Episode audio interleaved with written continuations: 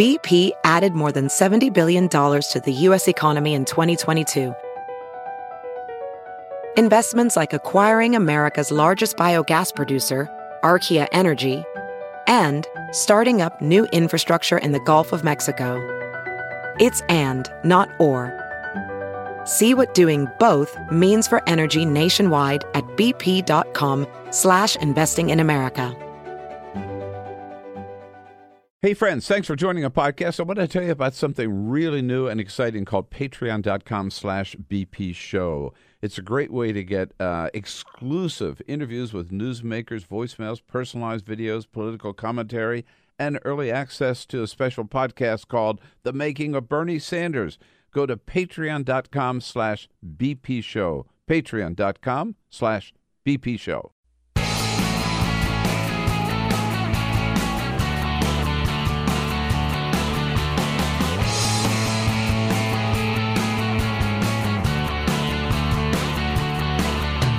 Giving you everything you need to fight the Trump administration. This is The Bill Press Show, live at youtube.com slash The Bill Press Show. Susan Collins finally makes up her mind and cast a big no vote. The repeal effort is dead. Well, looks like it, but we can't give up. Not until Saturday, and the deadline passes. Hey, hello, everybody, on Tuesday, Tuesday, September 26th. Hello, hello, hello, and welcome. Welcome to the Bill Press Show. We got a lot to talk about today, a lot going on on many, many different fronts. Today is primary day down in Alabama. Luther Strange up against Roy Moore. It's a Republican primary, of course, that's getting all the attention with not only Luther Strange, but Donald Trump on the line uh, to see how much support he'll have, even among his supporters, his base in Alabama. Uh, indeed, the um, blowback and uh, to Donald Trump's attack on the NFL continues last night. The Cowboys uh, standing strong and taking a knee, including the owner Jerry Jones, to protest uh, Donald Trump, basically, uh, and LeBron James speaking out against the president of the United States. Uh, yes, and also in the Senate, it is um, Susan Collins who did finally cast that big a no vote, uh, and, or say she's going to cast a no vote. With three Republicans now definite no's, it looks like that effort is finally over. And North Korea says, in effect, we, Donald Trump has declared war against North Korea, so they feel free to shoot down any American plane that gets anywhere nearby. Are we looking at perhaps an accidental war between the United States and North Korea? So much to talk about, so much you're going to want to comment on. You know how to do it. Send us your comments on Twitter. We want to hear from you at BP Show. We dive right in, but first. This is the full court All right, Jamie. press. All right, just a couple of other stories for you on this Tuesday morning. We begin with some more fallout from the NFL protests on Sunday. Uh, if you missed it last night, Monday Night Football, the uh, Dallas Cowboys played the Arizona Cardinals. The entire team, including owner Jerry Jones, kneeled during the national anthem. Excuse me, before the national anthem was even played. It was kind Yeah. of an odd sight. Uh, they basically took care of it before the song started playing. It was a, a, a, a strange situation. However, let's go back to Sunday with the Pittsburgh Steelers. You may remember the Pittsburgh Steelers. The entire team, with the exception Yes. of one of their players, Charlie Villanueva, decided to stay in, In the, the locker locker room room, for right. the anthem. That's because the Steelers met as a team on Saturday night.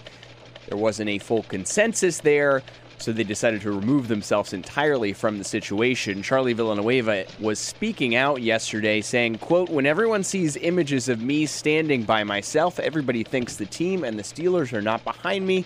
And that is absolutely wrong. It's quite the opposite. He was very upset with how this played out. However, Charlie Villanueva, who is a offensive lineman for the Pittsburgh Steelers, typically not somebody who gets any attention. He's also uh, a war veteran. His number 78 jersey is the top selling NFL jersey right now.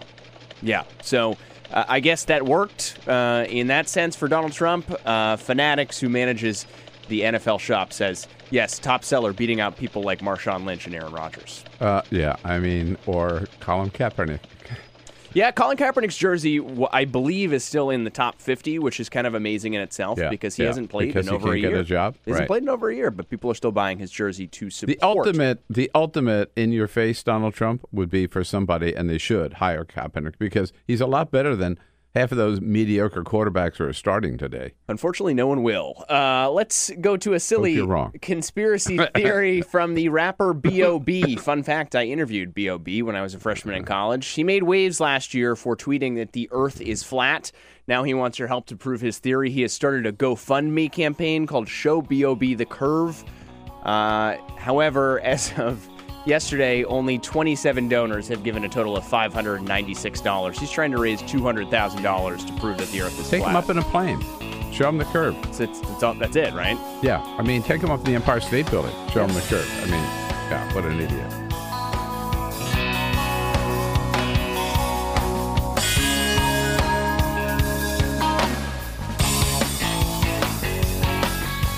On your radio, on TV, and online. This is The Bill Press Show. It is Susan Collins, uh, who looks like who nailed the put the final nail in the coffin of the Obamacare repeal. Once again, Republicans show how totally inept they are at governing. Yeah, they can talk for seven years about repealing Obamacare, but give them control of the House, the Senate, and the White House, and they still can't get it done. Hello, everybody. What do you say? It is the Bill Press Show on this Tuesday, September 26th.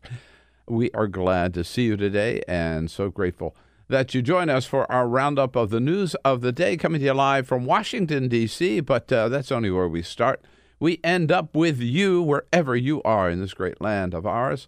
Uh, in your car, in your home, at the office, wherever, out for a walk today.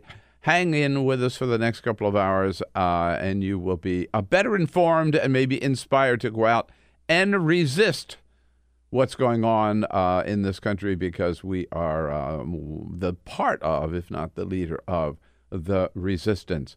We look, we're looking at you on Free Speech TV, joining you on YouTube. Of course, that's our YouTube channel where most of you join us, youtube.com slash The Bill Press Show. And on the great WCPT Progressive Foghorn of Chicago.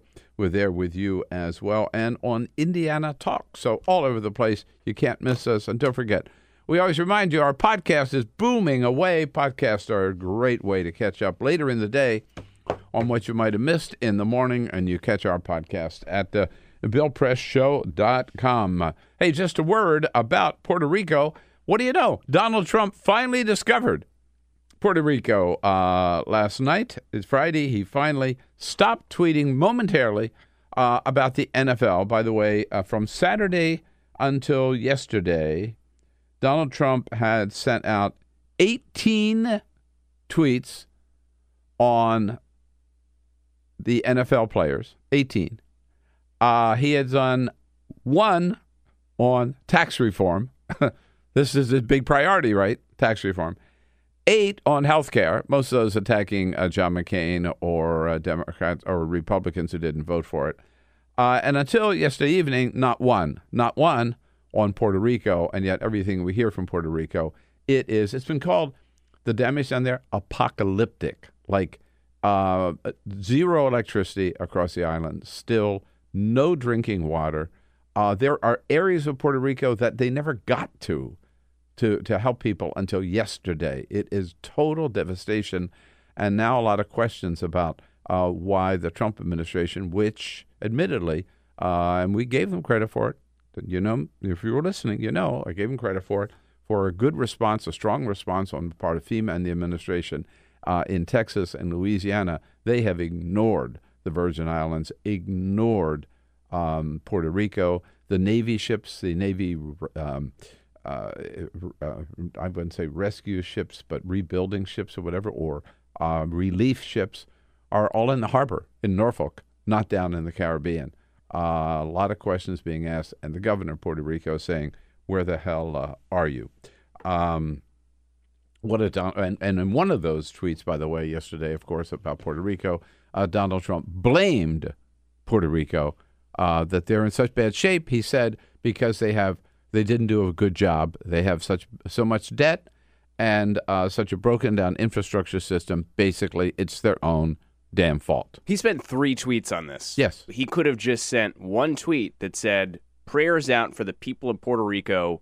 We are working to make sure that we have first responders down there as soon as possible. Or, yeah, that's right. We know you're really hurting down there. We're sending the, Na- the Navy is on its way. Help is on its way. No, instead he said, you dumb people, why didn't you, you know, have a bigger electric grid or something like that? Yeah, blaming them. Yeah, for- like you have a bill from Wall Street, please pay up, and then maybe we'll come down and, and help you recover. yeah, help my friends in Wall Street. Not to mention that, he also tweeted a nine minute video of John McCain, all the times that he talked about repeal and replace, Mhm. even though this bill is effectively dead. We'll get into it in a minute, I know, but this bill is dead with Susan Collins saying no, and yet the White House thought that it was a good idea to waste some time on putting together a compilation video of something that doesn't even matter. It's irrelevant now. After they've already lost, right? They, and they lost this actually before they even started. Well, so, since you go there, Jamie, let's go there. Yes, yesterday, uh, it was, uh, first of all, we know that uh, the first one who came out, let's back up, repeal and replace is effectively dead. Now, with this gang, it's you got to be very careful, right? You can't really say flat out it's dead until September 30. The deadline is gone. They can't they can't get 50 votes. They certainly won't be able to get 60 votes. But for now, repeal uh, repeal and replace with nothing. The Lindsey Graham Bill Cassidy bill is dead because there are at least three votes against it: Rand Paul, John McCain, and Susan Collins I, why the hell we haven't heard from Lisa Murkowski yet? Who knows?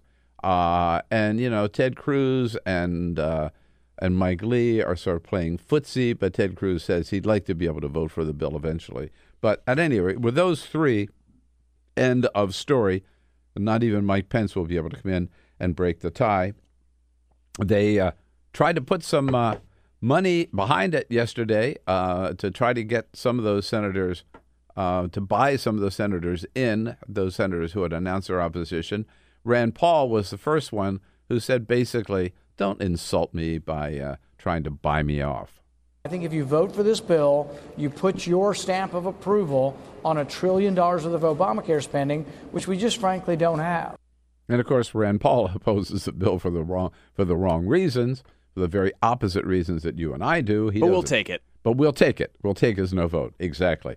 Uh, and then Susan Collins again, uh, finally coming out uh, after the Congressional Budget Office yesterday. They couldn't. They didn't score the entire bill because the damn thing keeps changing, and uh, Mitch McConnell won't give them, won't delay the vote. He can't delay the vote long enough for them to do their job.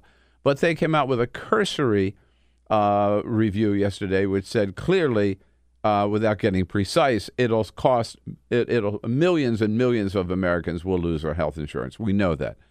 Uh, the last bill was that was repeal and no replace. The CBO did score and said it would be 32 million Americans who would lose their insurance. So it could be that many. With that word, Susan Collins came out and said, uh, uh-uh, this is not the answer. There are many problems in the Affordable Care Act that do need to be fixed. However, it was clear to me that the Graham Cassidy bill was not the answer. Not the answer. And she said this bill, from we know about it again, would really hurt a lot of people and a lot of states. It would have a negative impact on millions of Americans who are now insured.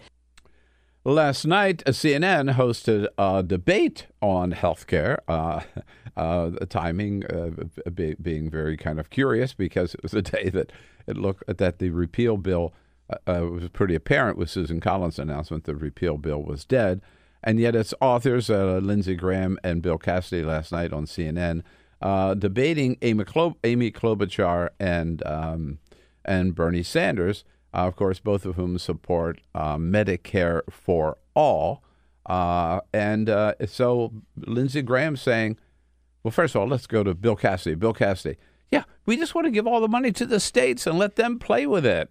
Let Minnesota do what Minnesota's doing. We've heard Amy say how successful they are. And we think by doing that, it's not extreme. It's a way to bring health care to you, to you and to your state in a way which uniquely meets your needs. We are about you getting care, you being covered, you having the power. Yeah, you know what that says? Yeah, let's give all the money to the states. In other words, let's let idiot Paul LePage decide what happens in Maine, or let's let hard-hearted idiot uh, Rick Scott in Florida decide whether or not people on Medicaid are going to still have Medicaid. You know, you know what they would do? They would kill the whole damn program. This guy Yeah. Bill Cassidy has become He's quite a- the ghoul over the past couple of totally. weeks here. You know, it was a real sweet moment where he went on Jimmy Kimmel a couple of months back and Oh, said, so- "Let's go ahead and oh. do the Jimmy Kimmel test. You know, we care about your baby and all this." And Yeah. and now, i i- last week he called Jimmy Kimmel basically a liar, says he doesn't understand. You know, oh, I, you know, he wasn't a doctor. You know what, Bill? You're a Republican. Uh, to, to me, you lose a lot of credibility right there. Uh, so up and Lindsey, uh, his partner, right, uh, Lindsey Graham, who, by the way, who really I think comes out of this thing looking like a fool. Uh, yeah, when Lindsey sticks to foreign policy, sometimes he makes sense. He's too hawkish for me, of course. This is not his field, and he's out there trying to sell this turkey. Didn't work, but he keeps saying, "We're going to press on. We're going to press on," even without my buddy John McCain, Lindsey Graham last night. We're going to press on. And uh, it's okay to vote. It's okay to fall short if you do for an idea you believe in. So he wants Mitch McConnell to have the vote, even though they don't have the votes. We're not sure that is going to happen. Uh, Amy uh, Klobuchar on CNN last night, uh, getting in a good shot about uh, uh, why these men uh, like uh, uh, like maybe Orrin Hatch or uh, who held a hearing yesterday, or Lindsey Graham or Bill Cassidy just don't get it. I still remember that debate about making maternity care an essential benefit. One of the Republican senators said uh, to Senator Stabenow, I don't know why you'd include that. I would never use it. And without missing a beat, she said, I bet your mother did. And guess what? It got included and it's still included. And that's something we have to protect. One more thing I'd add I love these guys, but maybe if we added a few more women senators, I could be a little better. And Bernie Sanders, uh, the hero of the moment, uh, Bernie Sanders last, last night, I think making a very important point. And listen very carefully. Bernie Sanders, here he is debating what ought to happen next. And he doesn't say to his, I just want to point out to his critics, Bernie Sanders doesn't say we have to leap tomorrow right into Medicare for all, right into single payer. No, he says the first next step and the obvious next step is fix Obamacare. What the American people want is us to work together to build on and improve the Affordable Care Act, not repeal it. Exactly. And there are many improvements possible in the Affordable Care Act, which, by the way, uh, as we know, that effort was underway in a bipartisan way with Lamar Alexander uh, and Patty Murray from Washington leading the way. They were making a lot of progress uh, to make sure that the subsidies remain for people who need them, that the that the restrictions on the insurance companies uh, not being able to sell worthless products or having to take care of people with uh, uh, pre-existing conditions, all of that remained. Uh, and they were, of course, putting um, more restrictions on, I mean, lifting the limits of the federal government in terms of prescription drugs and being able to bargain for lower prices for prescription drugs. They were working on a uh, in the right direct, going in the right direction in a bipartisan fashion. They dropped it. Lamar Alexander just dropped it under pressure from Mitch McConnell uh, when Lindsey Graham and Bill Cassidy came up with this bogus repeal plan. Hopefully, now that bipartisan effort could get underway again. That is the only way to go. You know, for those of you who keep trying to remind us that Bernie Sanders is an independent, and yes, that's true, or he's the Democrats' boogeyman, or whatever else you've come up with to say that he is not somebody who should be representing the party, take that last clip as an example of, Yeah.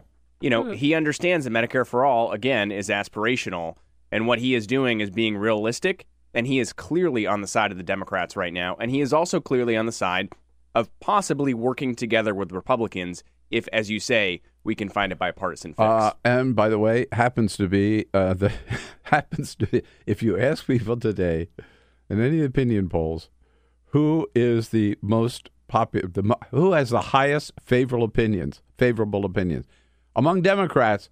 Who do you like the most? Put it that way. Bernie Sanders comes out number one. No, people don't say, "Oh, he's not a Democrat." No, Bernie Sanders comes out number one. Uh, good point, Jamie. By the way, so uh, while we're there, let's uh, let's let's jump over to the White House. Interesting, isn't it? Now, the New York Times reporting that yesterday we mentioned. Uh oh, guess who got caught with a private email server at home and using them for government business? No, we're not talking about Hillary Clinton at all. We are talking about Jared Kushner. That was yesterday. Now we know it wasn't just Jared Kushner. New York Times reporting this morning. It was at least six members of the Trump White House uh, who whom the White House acknowledges. They say it was very rare, but acknowledges that they were using a private server in that that they set up in their home because it was more convenient to do so. Echoes of Hillary Clinton, right? And those five, those six people include so we got Jared. Uh, the others include Ivanka, Reince Priebus, Steve Bannon, Gary Cohn, and Steve Miller. All people very, very close to the President of the United States. And again, their defense is oh, we didn't do it all the time. Um, we it, we set it up in our home because it was more convenient to do so than to uh, go through all that government official government crap uh, with all those rules and regulations. I mean, it is it, it, it's if it weren't so hypocritical, it would be funny, right? Where is the outrage on the part of the right wing? Where is the outrage on the part of Donald Trump? Why aren't where are the congressional hearings? on these emails. Why aren't they accusing them of breaking the law? Why don't we hear the crowds chanting, lock them up, lock them up? And we never will because they're such freaking hypocrites, as Hillary Clinton herself yesterday said on Sirius XM. The, the gall of these people after they did what they did to me, now to go out and do the same thing and, and say it's no big deal. And the hypocrisy of this administration who knew there was no real scandal, who knew that there was no, uh, you know, basis for all their hyperventilating. Republican members of Congress who politicized the deaths in Benghazi, which I thought was outrageous. Uh, indeed, uh, outrageous. Now, one good thing about this, I do want to point out, we'll see where it goes. Uh, but Republican Chairman uh, Trey Gowdy of the Oversight Committee, uh, along with Democrat Elijah Cummings, both of them together said they want to see the emails. Didn't say they're going to hold hearings, but Trey Gowdy said this is wrong. This is wrong practice. They should not be doing it. And we want to see the emails. We'll see how far that we'll goes. We'll see how long Trey Gowdy carries exactly. that football. Yeah, I, I think exactly. Elijah Cummings will have great faith in, but Trey Gowdy, on the other hand. Oh, yeah. Elijah Cummings won't let it go, but the chairman uh, Republicans are in control. Remember, the chairman's got to be the one who calls the hearings. I'd love to see all six of these guys up in front of that committee uh, talking about their uh, talking about their uh, email. Remember that one hearing? I think they had about fifteen hearings, and at one hearing, uh, Hillary testified for like twelve hours yeah. or something like that. When she was a candidate too, so she yeah, took time yeah, took out time of her campaign schedule to sit there and just she never and, faltered. and there was nothing there. Nothing, nothing. They never laid a glove on her, and they never came up with any any evidence that there was ever that she that there was ever any top secret information among those emails, or that ever uh, uh, undermined our national security in any way whatsoever. Uh, at least I ought to mention the growing situation, uh, troubling situation in North Korea. I can't tell you uh, how many time, times a day people say to me, "You know what? I'm scared to death about North Korea. And I think we all ought to be because, you know, we've got two madmen uh, running two countries that look like are on a collision course Donald Trump and Kim Jong un. Donald Trump uh, using his speech at the UN to promise to totally, totally destroy uh, North Korea, led by the man he called Rocket Man uh, naturally you're going to get a response on the part of North Korea. Uh, Kim Jong Un then giving a speech, rare speech of, for by himself on national television in North Korea, uh, where he, he called uh, Donald Trump a dotard, uh, which is a word we never use anymore. Uh, but it's a good word. Uh, I think it's a good word to describe Donald Trump. Uh, dotard is um, an old, senile man. Old, weak, senile man. Sounds about right. Pretty good. dotard. I don't know where we got that word from his thesaurus, maybe, but anyway, he came up with that. Uh, and then we responded to that, which I, I still think is a silly sort of um, show of our manhood, maybe, uh, by flying B 52 bombers and, um, or B 2 bombers, I'm sorry, and uh, these fighter jets off the coast of North Korea yesterday. They were 200 miles out, uh, so they were not within range.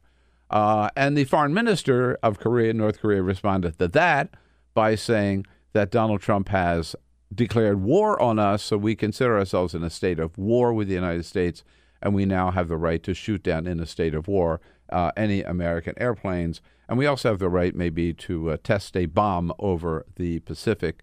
Look, the, it's bad enough, but the rhetoric and now the actions are escalating. Let's just hope some calm level heads intervene here before we could have an accidental war. I mean, either one of these madmen, either one of these, either Twitter man or Rocket Man, is capable of just on an impulse pushing the button and starting uh, the whole thing. I think we're in good shape. Uh, yeah, we're not in good shape.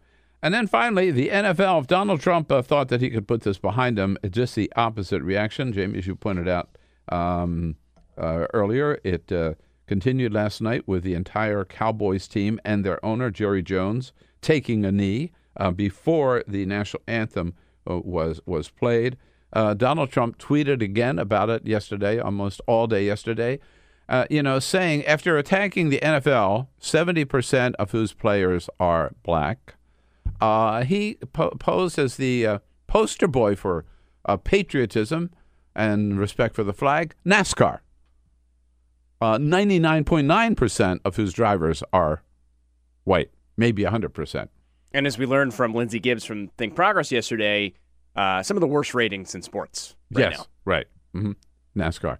Uh, and by the way, that sort of was undercut when Dale Earnhardt, who is the number one NASCAR uh, um, leader of the NASCAR drivers, at any rate, and number one most popular in the United States, uh, did put out his own tweet saying that uh, the president was wrong that uh, people in the United States certainly have the right to protest. At, this came up, this dominated the White House briefing yesterday, which uh, I attended. Uh, and the question really was on well, how can the President of the United States stand at the podium behind the presidential seal and call people sons of bitches? Sarah, Sarah Huckabee Sanders says, Oh, no, no, no. This is perfectly fine. I think that it's always appropriate for the President of the United States to defend our flag, to defend the national anthem, and to defend the men and women who fought and died to defend it. No, she would, no, she doesn't answer the question. No, the question is not is it okay for the president to defend the flag? Of course it is. The question is how does it bring people together? How is it presidential to be calling people sons of bitches. And isn't this just an attack on these NFL players who are daring exercise their right under the Constitution? She says, no, this isn't again. That, here, here's what's going on, right? They're trying, as we pointed out again yesterday, they're trying to wrap this racism in the American flag. Here's Sarah Huckabee Sanders again. This isn't about the president being against anyone, but this is about the president and millions of Americans being for something, being for honoring our flag, honoring our national anthem, uh, and honoring the men and women who fought to defend it. Uh, no, and as somebody pointed out, Hallie Jackson from uh, NBC yesterday, you know, again, uh, this is nothing about the flag. This really is nothing about the flag, right? And the president's responsibility even if it were, is not to defend the flag. The president's responsibility, the oath that he takes, is to defend the Constitution of the United States. And the Constitution gives every American the right to protest an act of our government. And what the NFL players have made it very, very clear. And that's why Sarah Huckabee Sanders also yesterday saying this had nothing to do with racism. Of course, it has to do with racism. If if you look at the fact, where did he say it? In Alabama. Who did he attack? NFL players, seventy percent of whom are black. This follows on the heels of Charlottesville, where he said there's some very fine people among those KKK. This follows on the heel of a man who we first heard of when he and his father were sued by the Department of Justice for not renting apartments to African Americans in Queens. This man is a racist, and he has been his entire life. That's what this is about. And then Sarah Huckabee Sanders in this briefing yesterday, I mean, uh, well, it's, it's, when someone pointed out these protests were really about police brutality against unarmed young black men in this country. How can you say again this is not racist? She said, "Well, if it's really about police brutality, here's what they ought to do." Is the debate is really for them about police brutality. They should probably protest the officers on the field that are protecting them instead of the American flag. Uh, I got to tell you, there were several people, including me, out loud in the briefing rooms yesterday who said, What? She was telling, saying the players, she backed off it later, saying the players ought to protest the police officers who are there in the stadium if they really are against police brutality. Uh, I mean, unfreaking believable. LeBron James had the final word yesterday. LeBron James, it was a media day for the uh, uh, NBA, uh, and he, of course, was asked, and he had spoken out over the weekend when uh, the president rescinded the invitation to uh, Steph Curry and the um, and the Warriors, right? No, yes, the, yeah, the Warriors. Warriors, yep. Uh, for the uh, and they who, who were not who said they were, weren't interested in going to the White House anyway. President officially rescinded the invitation. LeBron James called him a bum. Uh, yesterday, he uh, picked up on that, saying, um, are some people who can unite this country. Donald Trump's not one of them." The most powerful position in the world has an opportunity to bring us closer together as a people and inspire the youth and put the youth at ease on saying that it is okay for me to walk down the street and not be judged because of the color of my skin or because of my race. Yeah, that's what the president should be doing. Instead, he is dividing the country, as 66% of Americans believe, according to the latest ABC and Washington Post poll. I want to add one more thing before we head to break. We are on Twitter at BP Show. Yesterday, we asked you in a poll whether or not you think the anthem should continue to be played at in professional sports games. 54% of you said no. 33% said don't care. 13% said yes. So the majority of you believe that the national anthem has no place in professional sports. Uh, boy, that starts another whole discussion. I t- certainly uh, agree with that. Uh, I've been doing a little research on it. It didn't. We haven't. Been, it started in World War II, by the way, uh, and uh, now it's it's obligatory at every hockey game, professional hockey game, soccer game, basketball game, baseball game, and football game. Why? Okay. Now, I like to go to the opera. Mm-hmm. They don't play the Star Spangled Banner at the beginning of the opera. So, No, am silly. I less patriotic? what if I go to a, a What if I go to a Grateful Dead concert? They don't play the Star Spangled Banner at a rock concert, right? I feel like Kid Rock might play it at the beginning of his concert, so that's a Oh. little bit different. That is a, lo- a lot different, yeah. Meanwhile, what is the latest on the uh, on the situation in Puerto Rico, in the Virgin Islands, and in Cuba post hurricane, and the impact of President Trump's restrictions on travel to Cuba? Cuba. Collin Laverty is the president of Cuba Educational Travel. Joins us in studio the next half hour. Stay tuned. The people run this country, not one individual, and damn sure not him. Download our podcast, search for The Bill Press Show on iTunes, and remember to rate, review, and subscribe. This is The Bill Press Show.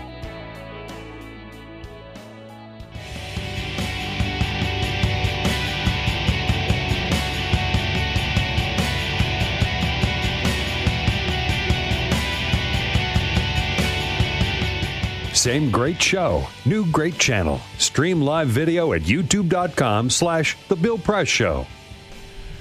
Here we go on a Tuesday. Uh, Tuesday, my sh- little sheet shows me here it's September 27. I think this is actually September 26. Here he goes again, Uh, throwing the producers under the bus. There we go. Throw the producers under the bus. Hey, hello, everybody. Great to see you today. Thank you so much for joining us as we come to you live from Washington, D.C. Brought to you today by the United Steelworkers and their international president, uh, the one and only Leo Gerard, a great fighter for working families in this country, uh, leading the fight to bring those steel jobs back to the United States. The North America, the United Steelworkers, of course, North America's largest industrial union, representing over 1.2 million active and retired members. Uh, give them a shout out at their website, usw.org. Uh, Donald Trump finally um, re- realizing that uh, there's a hurricane going on in the Caribbean and Puerto Rico was pretty much wiped out, and uh, maybe he should stop giving so much attention uh, to NFL football players uh, and uh, their uh, protest and think about the people, suffering people of Puerto Rico and the whole Caribbean and the people of Cuba. Collin Laverty is the president of Cuban Educational Travel. Uh, just a little background here. A couple of years ago, uh, Carol and I joined The Nation magazine for a trip to Cuba. It was our second trip to Cuba. Uh, and uh, that uh, our tr- trip down there was uh, organized by and led by, in addition to Peter Kornbluh, whom you've met on our program, Collin Laverty from Cuba Educational Travel. And it's good to see you again. And thank you again for giving us such a great, great introduction to Cuba when we were down there. Thank you very much. Thanks for having me. What me. do you hear from Puerto Rico, first of all? Um, I mean, we haven't. I've been in Cuba, and so we haven't heard uh, much. I know officially the, the, the media in Cuba has covered um, the devastation, the hardship, and, and the Cuban government did reach out and offer to send a, a medical brigade of 30 or so um, Cuban medical professionals to, to help with some of the health issues they're facing afterwards. We uh, heard yesterday there were some Puerto, areas of Puerto Rico they were just getting to for the first time, some of the remote areas uh, of that island. Throughout the Virgin Islands, uh, also uh, devastation like we haven't seen before, I guess. And, Yeah. and in Cuba, particularly. You were in Cuba during the hurricane, Collin? Correct. Um, Yeah. So I was in Havana, which uh, we got kind of the outlying uh, part of the storm. So it was tropical storm uh, conditions uh, that caused serious winds and flooding, but it wasn't hit as hard as some other areas of the island. Right. Uh, it, it, one original path of Irma looked like it was going to be a direct hit uh, on Maine and Quebec, but it sort of veered off to the north, right? Yeah, exactly. It actually at first it looked like it was going to hit the uh, the eastern tip of the island and head north, and then it actually kind of straddled and went along the whole northern coast all the way to about hundred miles uh, uh, east of, of Havana when it finally pulled up and headed towards Florida. But uh, the flooding, the video of the flooding that we saw, in, i even in Havana with a tropical storm, was pretty serious. Yeah, and um, I think that's one of the challenges that the government has now. There's certainly some cities and towns along the northern coast that are um, facing really severe destruction and, and a, a significant rebuilding challenge. Uh, at the same time, because of the devastation that was caused in other islands, and then the footage of the flooding in Havana and some of the hard hit towns, I think there's a misconception amongst Americans that, that Cuba's been wiped out altogether. And, and the truth is, you know, the majority of the island is, is functioning at 100%. It's back to normal. It's uh, as beautiful as ever, and, and people should come visit. Well, that there you go. Spoken as the head of the Cuba Educational Travel. But first of all, before we get to that, it's not as easy to come visit as it used to be. There's, uh, I Right? think that's 100% correct. There's, there's two elements that we're dealing with uh, right now. One is a policy change by the Trump administration, which has made it more complicated uh, to travel to Cuba. And the other element is it, it still is very possible to find legal ways to go to Cuba. We have direct flights, and there's all different ways to go down. But I think the rhetoric by the president um, and, and some of the confusion, it's, conf- it's confusing stuff to figure out how to go and whether you can go legally. And so that's led to many would be travelers choosing to go somewhere else. Well, so President Obama certainly lifted the restrictions beforehand, started the uh, the cruise ships' uh, uh, uh, ability to go down there, uh, gave the green light to the airlines to start direct commercial flights.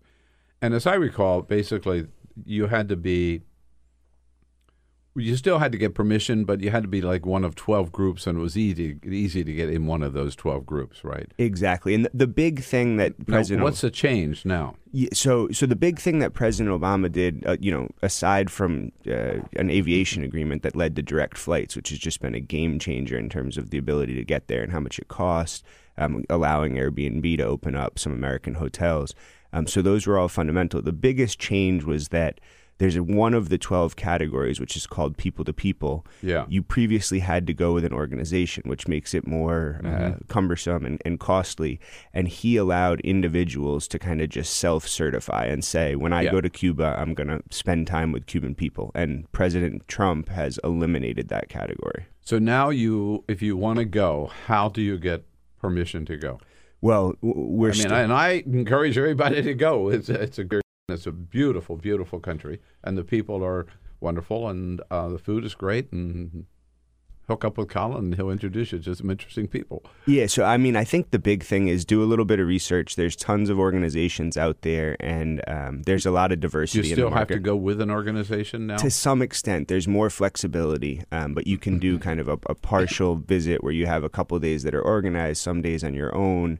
Um, there, there's a lot of small groups. You can go as a couple. Um, there's a lot of flexibility in there. So do your research. Um, there's a lot of diversity in in offers. Um, and then the other element is, uh, you know, President President Trump went to Miami and, and made this big hoopla about you know a policy change in June. And here we are, X amount of months later, waiting for these new regulations to come out. They have not been written. Um, so it's very hard for us to work to educate people um, and to work around these new regulations when they haven't come out. We're waiting for the Treasury Department to publish them. You know, it could be tomorrow, it could be months from now. Is it safe? Travel in Cuba safe? Incredibly safe. Um, it's always been incredibly safe, and it's one thing that I like to note after. Um, you know, after the hurricane, you know, you see some other areas of the Caribbean that are facing, you know, food shortages or upticks in crime, and, and none of that. Um, you'll see Cuba's always been one of the safest countries in the region.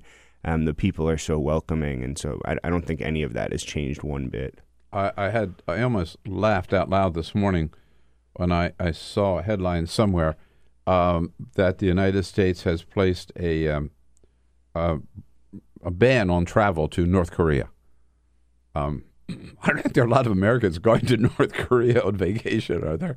I don't. I mean, you. Can, I, I wouldn't. yeah, I don't think that uh, that's going to have a, a significant market impact. no, I don't, I don't think so either. But uh, mar- the market impact in Cuba, um, largely because of President Obama's lifting the restrictions, uh, it was remarkable, wasn't it? Yeah, it really was. In and I- terms of Americans, we know that we uh, we actually conditioned uh, commissioned a study uh, several months ago, but before the Trump administration made its policy change to look at the impact uh, that travels had on the private sector in Cuba. And it was kind of perfect timing in the sense that Cuba's undergoing a, an economic reform process, and they've really liberalized small businesses. So there's now half a million Cubans uh, running small businesses, restaurants, uh, rental homes, taxis. Uh, and they are directly connecting with American travelers. And um, so, you know, you hear folks, I got, I've gotten a lot of calls in the last week or two where Cuban entrepreneurs are calling it the Irma, the Trump Irma combo, where, you know, President Trump slowed down travel. There's a lot of confusion. Um, and then Hurricane Irma came, and I think a lot of travelers think that the island's devastated. It's certainly not the case in Havana and many other cities. Um, and so entrepreneurs are, are directly affected by a downtick in, in uh, U.S. travel to Cuba. uh, how many Americans did you see last year?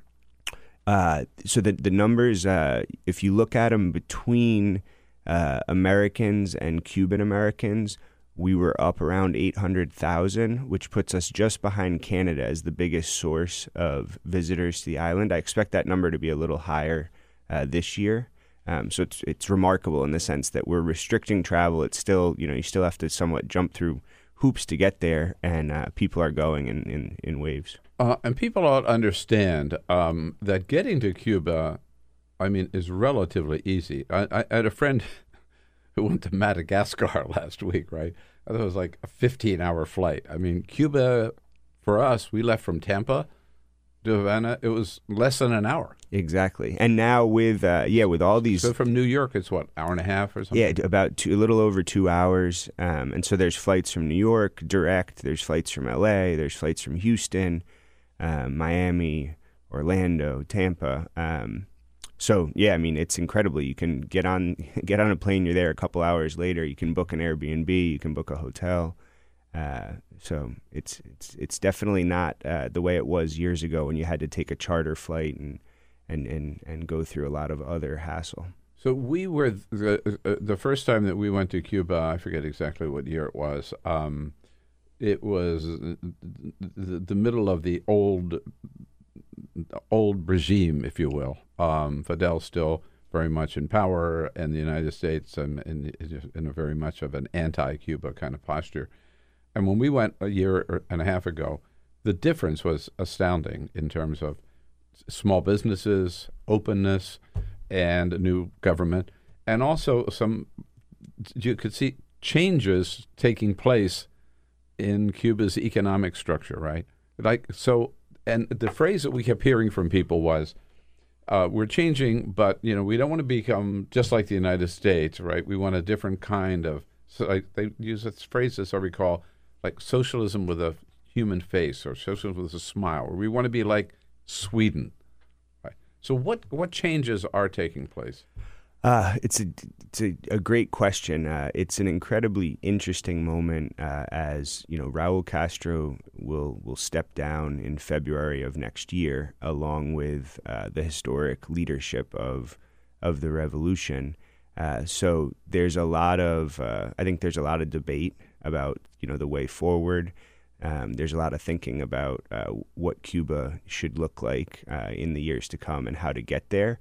Um, so that that'll be incredibly interesting. If you step back and you look at the Cuba today compared to the Cuba of you know five to ten years ago, quite remarkable the change. You know, couldn't start a business now you can start a business. Couldn't buy and sell homes, you can now buy and sell homes. Uh, Cubans couldn't really travel abroad now they can freely travel abroad.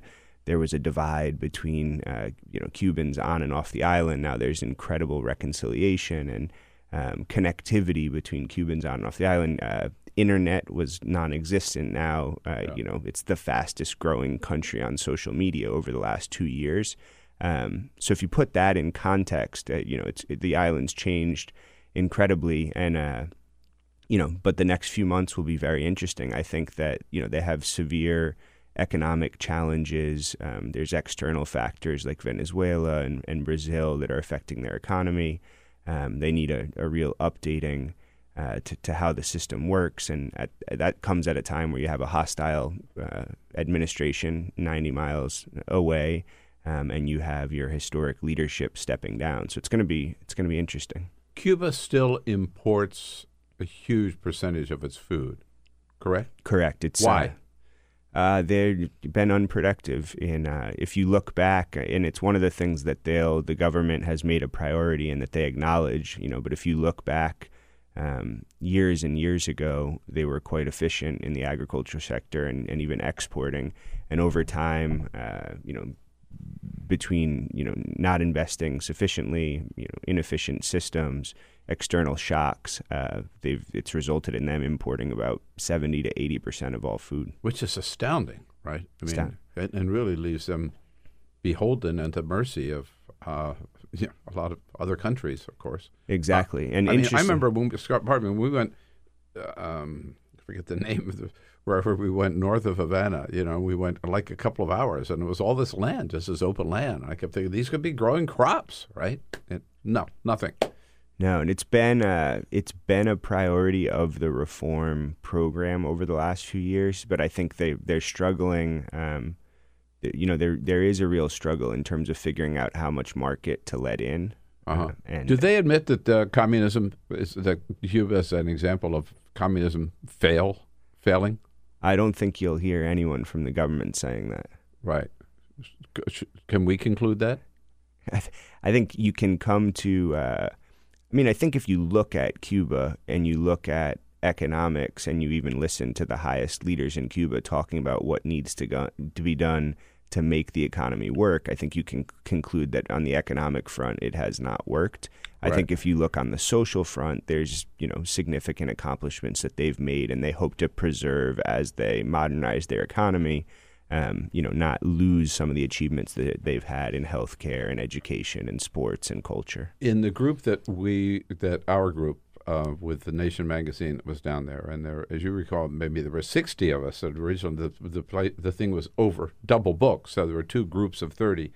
But the overwhelming sentiment among uh, the people that we were with was we wanted to get down there and see Cuba before they destroyed it. In other words, they were going to change. We were afraid that they were just going to make it like a McDonald's on every corner, right?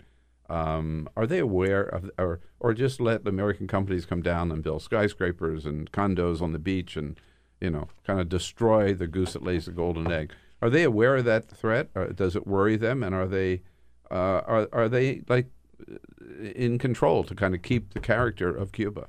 You know, I have. Uh, I'm optimistic. I believe in in the Cuban people. Um, I think there's incredible talent in terms of academics and, and social organizations and folks that do understand that challenge. And I think that um, you know to look at it and think that because the embargo is lifted, you know that means that the Cuban government has to allow all of these companies in is not the, the accurate way to look at it because they've been open, you know, to foreign investment for 20 years. They've had Europeans and Canadians, and they've done a good job of managing that investment.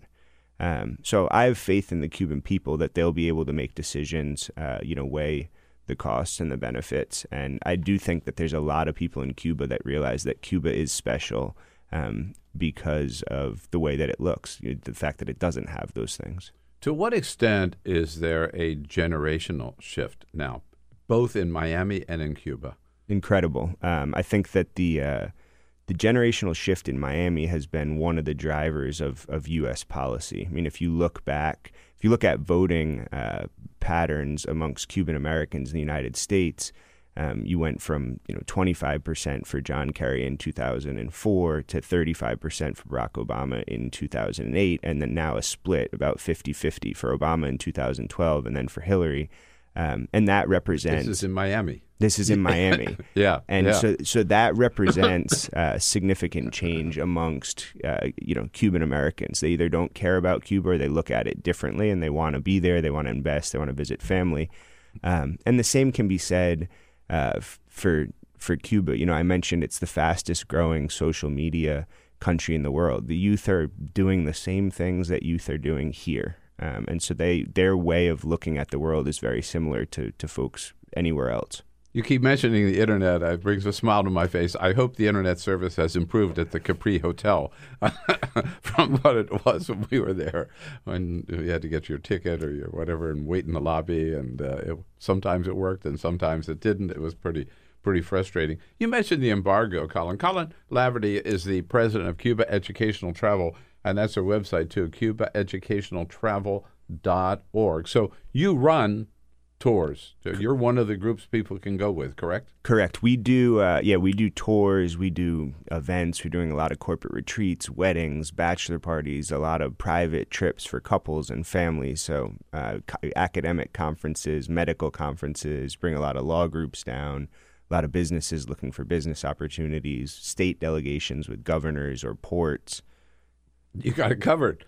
Yeah. All right. So uh, if you're looking for somebody who can help you and uh, advise you uh, and make your time in Cuba uh, worthwhile and fun, uh, CubaEducationalTravel.com. You mentioned the embargo. That's still there, still hanging out there. What impact does it have, and what are the chances that uh, we're going to see? I know Obama would have done it if he had the votes. The end of the embargo.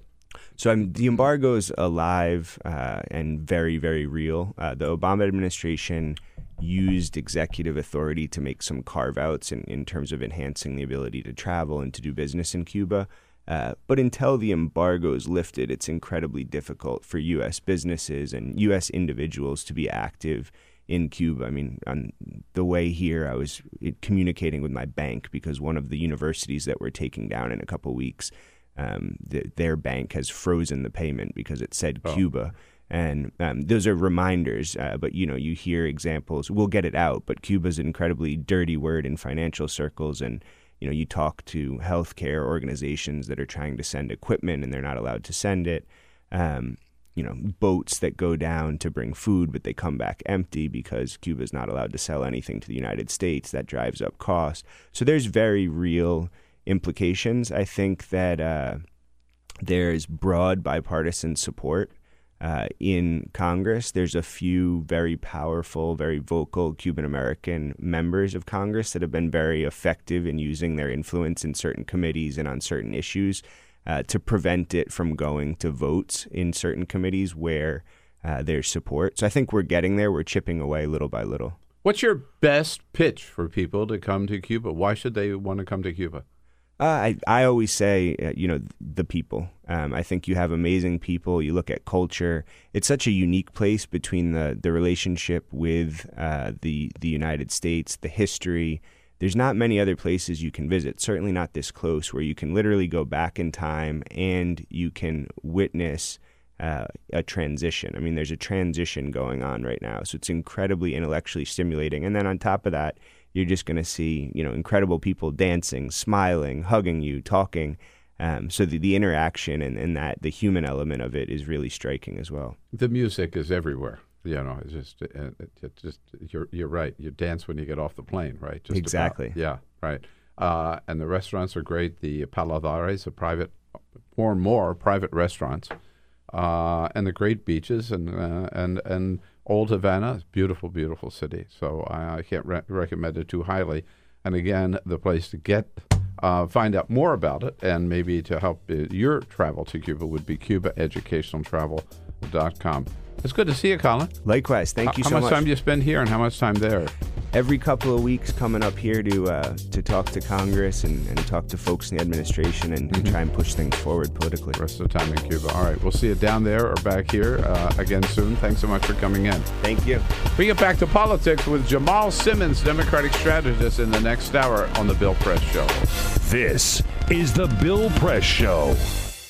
Hey, everybody, this is Bill Press. Thanks for listening to the Bill Press and Friends podcast. And now, do yourself a favor. If you haven't already done so, subscribe to the show on iTunes. Here's what you do just search for the Bill Press Show, then you can take us with you and listen in anywhere you go.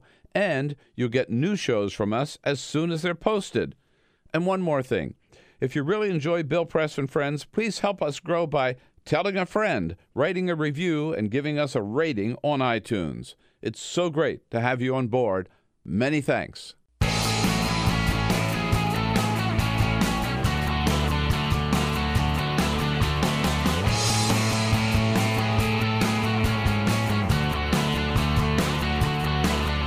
Giving you everything you need to fight the Trump administration. This is The Bill Press Show. Live at youtube.com slash The Bill Press Show. She finally said no. Susan Collins, a third Republican to say no to the Graham Cassidy repeal bill, which means maybe it's dead. Although, uh, can't say so for sure until uh, September 30 rolls around. And this is only uh, September 26th, Tuesday. Hello, everybody. Great to see you today. It is the Bill Press Show coming to you live from Washington, D.C., our nation's capital, in our studio right here on Capitol Hill with all the news of the day. We've got it covered. The latest efforts, yes, and the uh, uh, looks like the demise of the repeal and replace it with nothing bill.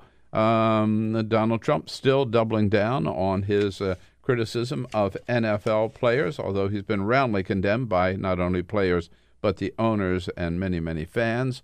Uh, and uh, the news that, uh, boy, private email servers seem to be the thing in the uh, Trump administration. Six members of the Trump administration uh, now found the White House admits to be using their private email servers, just like Hillary Clinton did for government business. Maybe their reaction might be a little different. Do you think? Uh, joining us to hopscotch through all the news of the day for this hour is a friend of Bill, our good friend, Democratic strategist Jamal Simmons. Hello, Jamal. Good morning, Bill. How are What you? up to? Staying out of trouble? Uh, trying to. I hope a little bit. I hope not. A little bit. No, Only good trouble, as John Lewis would say, right? Ja- no, Jamal Simmons, who made one of the uh, most lasting statements about sports ever on this program a few years ago when he said, If you ain't cheating, you ain't trying. Do you remember that? I don't know if that was me. Peter, uh, Peter Ogburn and I remember. But I'll it. take we, it. we think of it all the time. All right. I will take it. Jamal with us, and all of you, don't forget your comments on Twitter at BP Show. But first, This Virginia, is the Virginia, Full Virginia. Court Press. Just uh, a couple of other stories for you on this Tuesday morning. We begin uh, with Pat Tillman, who, unlike Donald Trump, was a real patriot who served his country. The former NFL player gave up his contract with the Arizona Cardinals to serve in the Army just months after the September 11th attacks. He died in a friendly fire incident in Afghanistan in 2004. On Monday, Donald Trump retweeted a pro Trump Twitter account that used Tillman's likeness to endorse the president's distaste for the anthem protests. However, Marie Tillman, Pat's widow, released a statement to CNN last night and rebuked Trump's use of her late husband's name to boost his argument. She said, in part, Pat's service, along with that of every man and women, woman's service, should never be politicized in a way that divides us. We are too great of a country for that. Little dig there at Make America Great Again. Pat Tillman was known for his liberal views. Not that that matters, but it's true. Well, good for her. You know, it was tasteless, to say the least, of Donald Trump to uh, to inject Pat Tillman into this NFL battle. So, great. I'm glad. I'm glad uh, he got slapped down for it. With the news that the uh, GOP healthcare bill looks like it is dead in the water, Jimmy Kimmel taking a victory Uh-huh. lap last night on his show, saying John McCain may have saved the Republican Party with his decision, which of course came prior to Susan Collins last night. Here, in part, is what Jimmy Kimmel said. I talked to probably 200 people, and I heard these stories over and over again. I saw pictures of children who are not well. People got teared up. Quite a few of these people told me they're Republicans, Republican people, not politicians. There's a very big difference. Jimmy Kimmel did go on to say that he now is able to go back to to joking about the Kardashians again. So uh, he doesn't have to start each monologue with such a heavy subject. Of course, we are all grateful that of that the uh, Graham Cassidy bill looks like it is over. And finally, one final story. We'll stop back again at the sports desk. History yesterday in Major League Baseball. Aaron Judge of the New York Yankees uh, is now the first rookie in Major League Baseball history to hit 50 homers in a single season. That bests Mark McGwire's 49 in 1987 when he was a member of the Oakland A's. Aaron Judge hit two home runs yesterday, and New York Yankees uh, went on in victory. Steroids. I don't think so. I think he's just a big guy. I mean, he's got a lot of power just just on his own.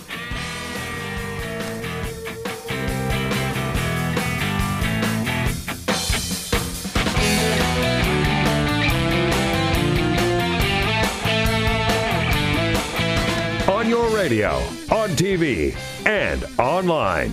This is The Bill Press Show.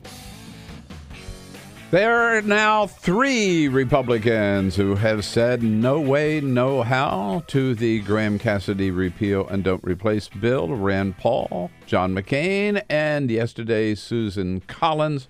Still haven't heard from Lisa Murkowski, but you only need three. It looks like the bill is dead unless somebody changes his or her mind. Hello, everybody. That's good news. Hello, everybody. It is the Bill Press Show on a Tuesday, September 26th. Welcome to the program, wherever you happen to be in this great land of ours. We're there with you, coast to coast, on YouTube, youtube.com slash uh, the Bill Press Show. Joining you on Free Speech TV and out in the Chicago area on the great WCPT, uh, Progressive Voice of Chicago. Here with us in studio is a friend of Bill for this hour, Democratic strategist Jamal Simmons. Jamal, it's good to see you. It's good to see you, Bill. It's good to be back. I been know it's been a while. I, I love it here. Yeah, Damn. it's like a little home You- coming. You, you were part of the team, part of the family for sure. So uh, you know you've advised many politicians if uh, for ill and for good. There you go. All right. So if uh, it's, I know it's a stretch, but to think if you were advising uh, Donald Trump um, with um, the hurricane devastation in Puerto Rico, with Republicans right on the verge of being able to fulfill their seven-year promise of repealing Obamacare, and with all of us maybe on the verge of war with North Korea, would you advise him to um, spend all this time talking about NFL? Yeah, I think I may just advise him to take a nap because if he would just stop doing things, he'd be better off than where he is today. Uh, you know, the reality is we know um, look at what's happening in Puerto Rico. It's devastated. The president attacks them for financial problems while oh, people Oh, yeah. are in the streets trying to find food and water. Basically saying it's your own fault. It's your own fault. Uh, even though storm is what came through there. Uh, someone said this the other day, and I think they're right. We have to be prepared for about 100,000 people to come to the United States and figure out how we're going to help them um, get acclimated while their homes are being rebuilt and their streets are being rebuilt in Puerto Rico. We're Mm, going to see a lot of people come to the United of- States. sure, sure. absolutely. So, you, so communities like Orlando, Florida, New York City, um, all you know, all over Florida, uh, are going to see a lot of friends and family coming to stay with friends and family. And how are we going to help accommodate these folks while their communities are being rebuilt? The problem for the president is just be a human being. you know, like part of this is just be a human being. Be generous. Be nice. Be considerate of your neighbors. Think about whether or not this is going to be. Uh, we're building a society where people in the country are taking care of each other, or are people attacking each other? And when we saw what happened um, at these football games, not all these uh, football players agree with what uh, many of the African American players are doing when they kneel. Not all the owners agree with what their players are doing, but what they do agree with is that they're all in it together and they're a team and they're going to try to find a way to support each other even when they disagree. And that's the kind of country we would hope the president of the United States would try to build. Right. You know, and um, so at the White House briefing yesterday, um, and I was there, dominated by questions about you know the NFL. Uh, and uh, uh, Jamie, if we can, I just want. So here's Sarah Sanders' response to the, the legitimate question. By the way, asked by John Roberts of Fox News, how does it help bring the country together for the president to stand behind a podium with a presidential seal and call certain players sons of bitches? I think that it's always appropriate for the President of the United States to defend our flag, to defend the national anthem, and to defend the men and women who fought and died to defend it. So you know what he's doing here. I mean, he's done this before. Yeah. Uh, when he gets when he's in bad shape or whatever, is rally around the flag, you know, and make this a whole issue now about patriotism. And if you don't agree with me, you know, you are anti-American. Yes, even though this is the same man who attacked a sitting president of the United States for not being an American, uh, who called the sitting president Barack Obama, you know, a racist, but was not fired from The Apprentice, like he wanted Jamil Bowie to be refi- be fired from ESPN. Um, I mean, there is no standard for this president except what's good for him at the moment. It's not even what's good for him next week or what was good for him last week. It's what's good for him right now. I said to a Republican friend of mine, I said, you know, the thing about Republicans is I've always thought Republicans were in bed with big business. You know, maybe you're in bed with Wall Street, maybe it's the oil companies. There's always some business interest Republicans are out for. These guys aren't even out for some segment of the economy they're trying to make better. They're just out for the Trump family. How can you stand by somebody who has no regard for this country, has no regard for any of the country's economy, has no regard for any of the human beings in the country except for his family? Right. And how can you be in this government when that's what's occurring? I got to be- I believe it's tough for people who are in the government to decide, well, maybe if I leave, it could be worse. But gosh, it's a, you're paying a high price for being associated with this. And by the way, a lot of those business leaders that he lined up behind him when he was running for president, because there were not many CEOs who supported him, but the ones who did were the owners of the sports team. That's right. That's right. And these guys are the ones who are criticizing him right now because he's going too far. Listen, I feel like Charlottesville uh, was a dividing line for the country, right? My family is from Charlotte, from outside of Charlottesville. Frankly, Bill, that's where my family was enslaved, about 30 miles uh, east of Charlottesville in a little town called Kents Store in uh, Fluvanna County. And, uh, you know, we have all kind of experiences that happened to us when we were there. We would go back and visit as I was growing up this when you have a terrorist attack on the United on a U.S. citizen by a white supremacist group, and this president stands up and says that he thinks that they were fine people. Many of them were fine people. I think that this is beyond politics. This is about what kind of society, what kind of culture, what kind of civilization are do we want to have? And Republican, you believe there ought to be more tax cuts and more military spending or whatever. That's a debate for another day. This is a question about whether or not everybody in the country gets to participate in the country that we have, or we're going to reserve all the benefits for a privileged few and everybody else gets to get the scraps. Right. It's a fundamental question about where we are. And this president has identified himself on being on the side of take care of the privileged few and let everybody else have the scraps. Uh, and uh, uh, um, I believe um, that uh, this latest flap over the NFL or his is a continuation of Charlottesville. I mean, Yes. the, White House keeps saying that that has nothing to do with race. Look, He said this in Alabama about. he didn't say this in Alabama- Massachusetts. He didn't say this in California. Yeah, uh, he knew the people down there Yeah. would love what he said about NFL players who seventy percent seventy percent black, right? Yeah. uh, and who were protesting police brutality against young unarmed African American men around the country. Right, Absolutely. add them up. And and and then you get Newt Nothing to Gingrich. do with race? Absolutely. Everything to do with race. And then. Newt Gingrich comes out and says these millionaires ought to be quiet Oh, yeah. because Oh. Mm-hmm. because they've been taken care of in this country. Let me tell you something. When Tamir Rice was shot, this little boy who was shot in Cleveland, when the police got out of the car and seven seconds later they pulled the trigger and killed this little boy, they didn't find out whether or not his parents were wealthy. They didn't ask whether or not uh, he went to a private school. So it doesn't matter if you're a millionaire. If you have black or brown skin in this country and you encounter the police, you are in jeopardy of being shot, and those police are not in jeopardy of going to jail for doing it. And I think uh, for Newt Gingrich to make the statement that these millionaires ought to be quiet, it's insane. It's insane. We don't even talk about the fact that, you know, black and brown people help build the country, so we have just as much a right as anybody else to have a say in its future. But, you know, th- this idea that uh, that somehow we should be grateful because the country has allowed us to be rich despite the fact that we are black and brown. Well, I, I thought Newt Gingrich's comment was only matched by Steve Mnuchin, who said, "Yeah, these people have uh, uh, they have the, the right of free speech, but they ought to do that on their own time." Right. It's okay. It's, it's On- okay for you. To, listen, on their own time. Here, here, Yeah, here- right. here seems to be the conservative view on this, right? Which is it's okay for you to protest as long as I don't have to see it, hear it, or or encounter it in any fashion. you can say it at home with the doors closed and the Mhm. microphones off In the privacy of your own home, Exactly. right? It's like religion. you know, do it at home in the dark. Don't do it out in front of everybody else. Oh man! So there's a big, um, or maybe that's sex. I don't know. A Repu- Let's hope. Uh, Republican primary today in uh, Alabama.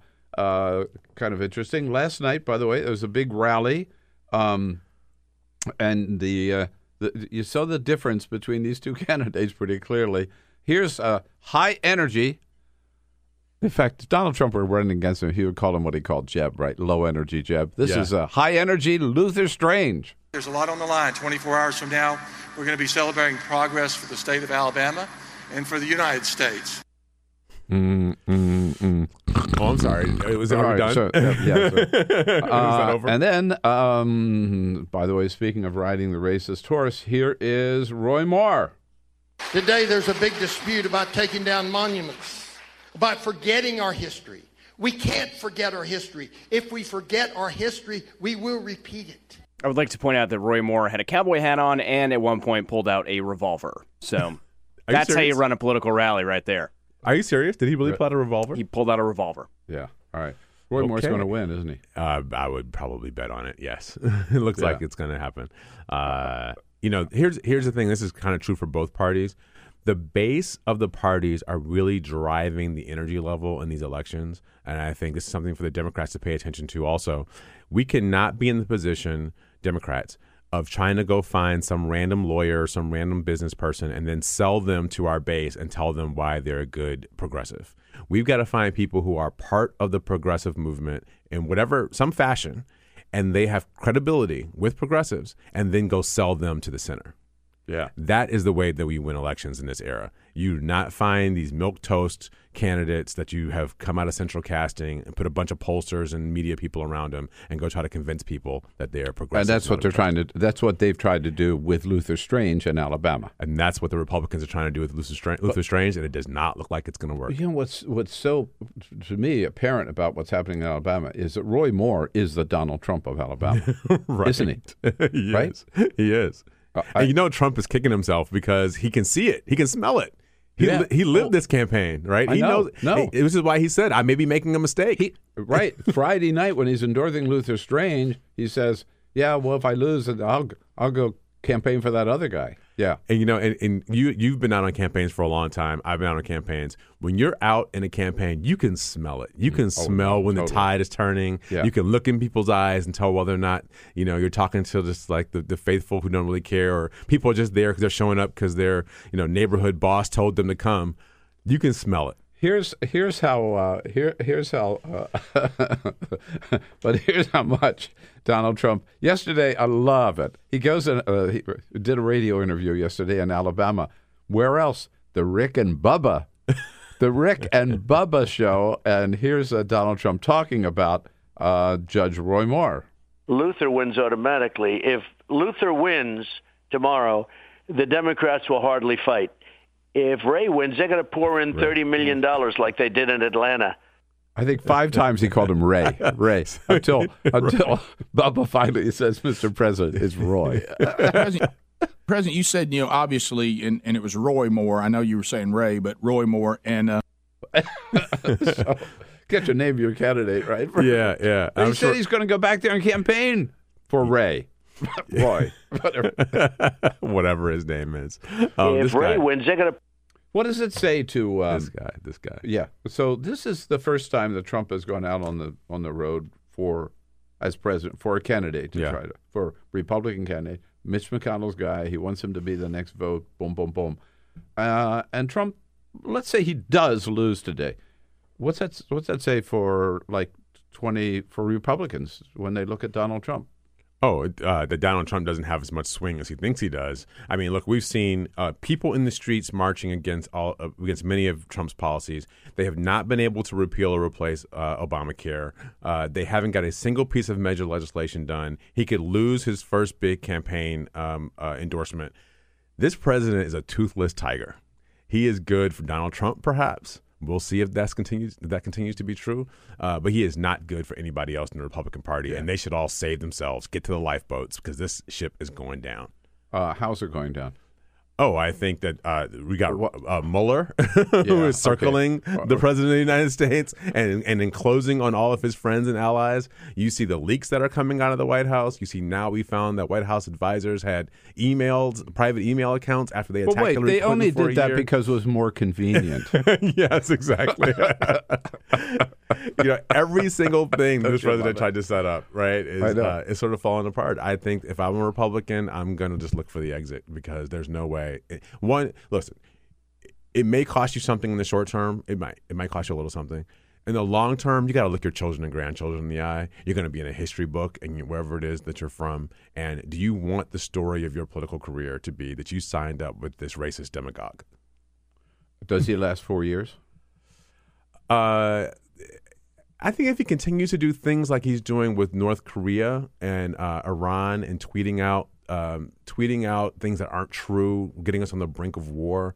He's at war with the national media. He's at war with the intelligence community. The FBI and the Justice Department are circling around him and his friends.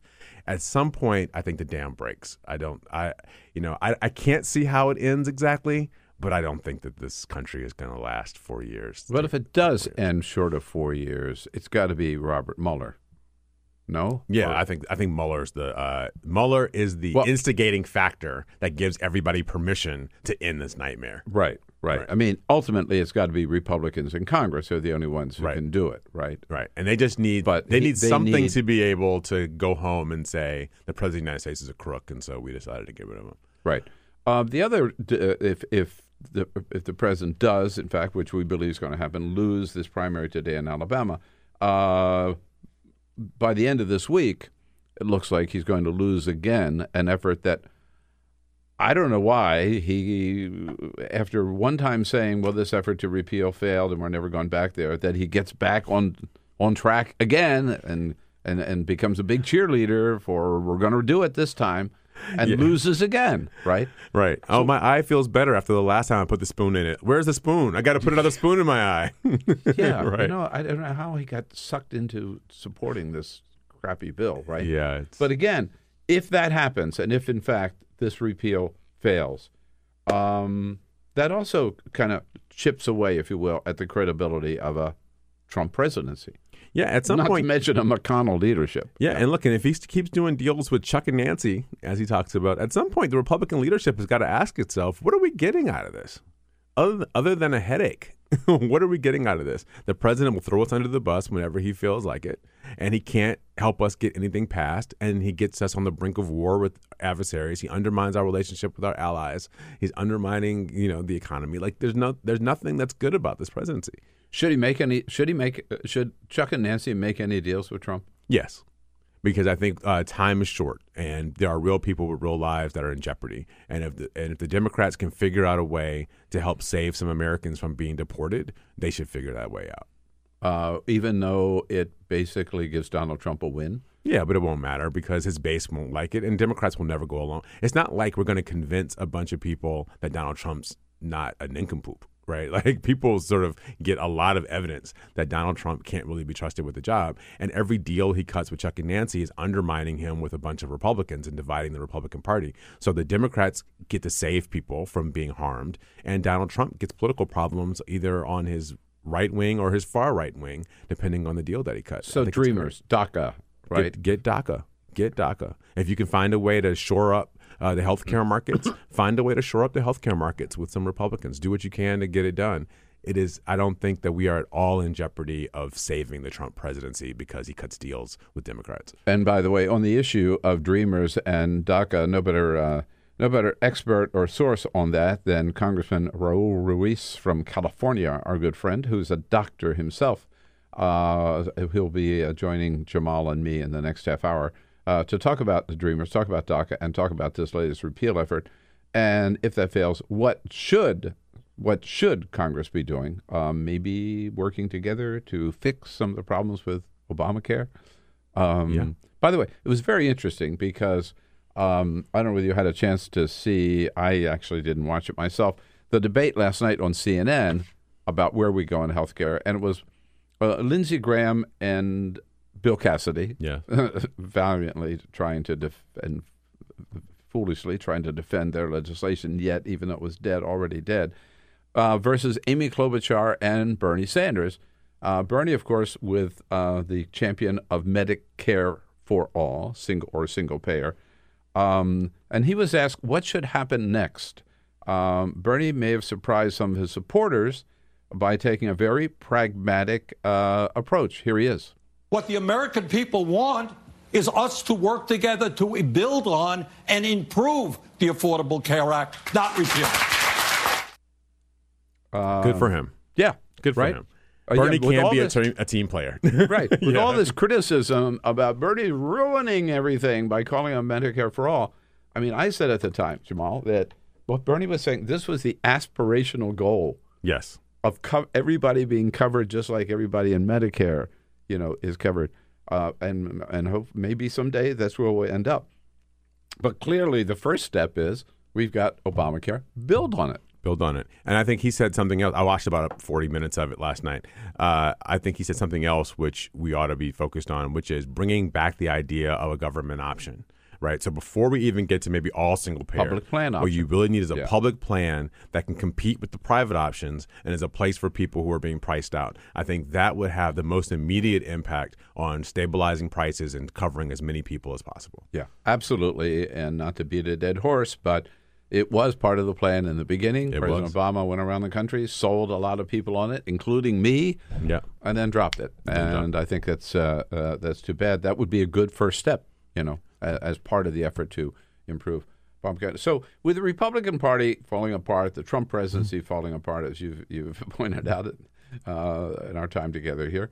Uh, that is a great opportunity for the Democratic Party. Are Democrats taking advantage of it? Um, so, uh, yes and no. Okay, here's, so I'm going to No, be really. Uh, how's that? That's very Harold Ford of me. Um, so I think that's my Only friend. you and I could get that inside baseball joke, Yes. right? um, but you know, uh, I think that uh, a lot of people are looking for the Democratic Party to have some big overarching message that everybody's going to sign up for and go along with. Here's the problem with that for me. The problem with that is the way Democrats tend to work is that that means that a bunch of lawyers and academics are going to sit around in a Washington conference and come up with a plan to benefit the other 300 million Americans out there, and which is, I think, a fundamentally flawed approach. I think we have to look at what's happening out here in all these races that are taking place, and let's say, okay, you know what? Let's go find instead of again, let's go find some lawyer who's got a great pocketbook who can self-fund in some congressional district. Let's go to the district. Let's ask them, who do you talk to when you care about what's happening around here? Who's the person that speaks up at the PTA meeting? Who's the one everybody goes to see? Oh, it's Principal Johnson at the middle school. Great. Let's go find Principal Johnson and ask her to run for Congress. Mm-hmm. right? Yeah, she already is somebody people turn to. Let's go find her and let's build a team and some money around her and help her win. And you know what? We've got hundreds of races that are going to take place out there, and then we will see what's successful. We will start to see what people react to, like little test markets. This is what business people do, like right? Go find these little test markets. We see what Democrats respond to and what they like, and the things that start to work. Let's scale them up and let's export them to a bunch of other places. That's how we began winning back in the 1990s when we had people like Zell Miller and the governor of South Carolina, and we had Democratic governor in Alabama, and a Democratic governor uh, Lawton Chiles in Florida. All those governors ran on education and, and the Hope Scholarship. And people figured out that education will sell. Parents cared about education. And we started running that all over the South. Bill Clinton ran on it. Everybody ran on it. And Democrats did really well. I think we've got to find, um, we've got to let candidates run, see what, re- what people respond to, the things that are popular, let's scale them up. We know what the basic values are of the Democratic Party. We believe that everybody ought to have a chance to succeed, everybody ought to be put in the pot, and everybody ought to be held responsible for their actions. And then let's find people who are going to go out there and find a way to make that work. Uh, you mean do we something a better approach than what was it they called it? The better deal? Or- Yeah, yeah, yeah. And people, and let's be Uh, aspirational. People want yeah. opportunity. People want, you know, we had this whole thing, opportunity for all. We want everybody to have a chance to build a better life, earn a better living. And the thing, and here's what makes me nervous about my moderate friends. I went out to Aspen to one of these big Democratic powwows that people do with a bunch of people. And the thing that makes me nervous about my moderate friends is they think you can have an argument about the future of the country and not mention race or gender.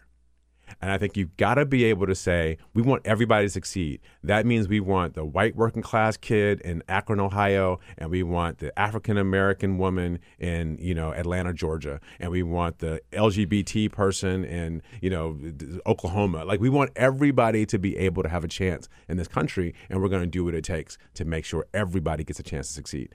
The moderates sometimes think we can talk about this and ignore race and gender.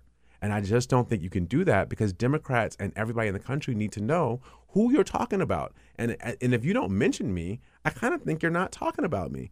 I think that was true for white working class voters in the last election. Democrats didn't talk about, didn't mention them, didn't talk about them very directly. And I think those white working class voters felt left out of the Democratic program. And if we flip it completely and only talk about white working class voters, Latinos are going to feel left out too. And there's no way we can win if they don't show up on election Right. day. So you got to get, but both of them have to be part of the equation. They all right? have to be part of the equation. because certainly those white middle class working voters are the ones who, a lot of them, too many of them felt left out. Absolutely. By from Hillary Clinton's message, she they didn't think she was speaking to them. They thought Bernie was. They thought Donald Trump was. Absolutely. And that's and that's why you gotta you gotta find a message that works and don't be afraid to talk to everybody about it. And I think that's the thing that we need our moderate friends to realize. Yes, we gotta talk to white working class voters. We also have to keep talking to our base voters and convince them to show up. Because this is the other thing that Hillary Clinton learned. If people don't believe you, mm-hmm. if people don't trust you, then they're not going to show up for you on election day. And that in a place like Michigan, where you lose by 10,000 votes, but you've got 70,000 voters missing out of the city of Detroit, I could you, Hillary Clinton could won could have won Michigan. She could have won Wisconsin if she had turned out Democrats. She didn't have to talk to a single person who voted for Donald Trump. All Right. she had to talk to were Democrats, and she could have won both of those states and maybe even Pennsylvania. Jamal Simmons with us is a friend of Bill Democratic Strategist. Take a quick break and joined uh, by the good congressman from Con- uh, from California's 36th congressional district, Congressman Raul Ruiz. And we'll talk about Dreamers. We'll talk about uh, health care. Uh, and with all of you, don't forget your comments on the news of the day. Always welcome on Twitter at BP Show. President, you said, you know, obviously, and, and it was Roy Moore. I know you were saying Ray, but Roy Moore. Follow us on Twitter at BP Show. This is The Bill Press Show.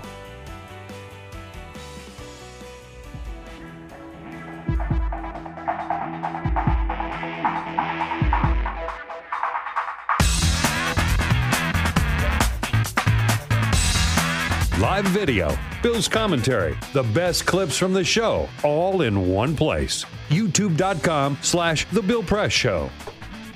How about it on a Tuesday, September 26th? Uh, hello, everybody. Welcome back to the Bill Press Show here, coming to you live from Washington, D.C. That's where we start, and we end up right alongside of you, wherever you happen to be in this great land of ours, coast to coast, on YouTube, on Free Speech TV, and on WCPT out in Chicago.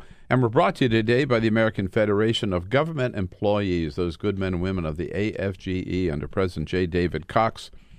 They're the men and women proud to uh, get up and work for America every day, keeping our federal agencies running and serving uh, Americans all over the country. Salute them and thank them for their support of the program. Uh, with us as a friend of Bill this hour, Democratic strategist, good friend of the show, uh, longtime friend of the show, Jamal Simmons, um, morning. back on duty today. Yes. Um, and we are joined by uh, a good friend also of the program, representing California's 36th congressional district, the great Coachella Valley, the city of Palm Springs, Congressman Raul Ruiz. Good to see you, Congressman. Wonderful to be here. Welcome back. Um, Susan Collins says yesterday, uh, this bill is not the answer. Does that mean this latest effort to repeal Obamacare is dead? No.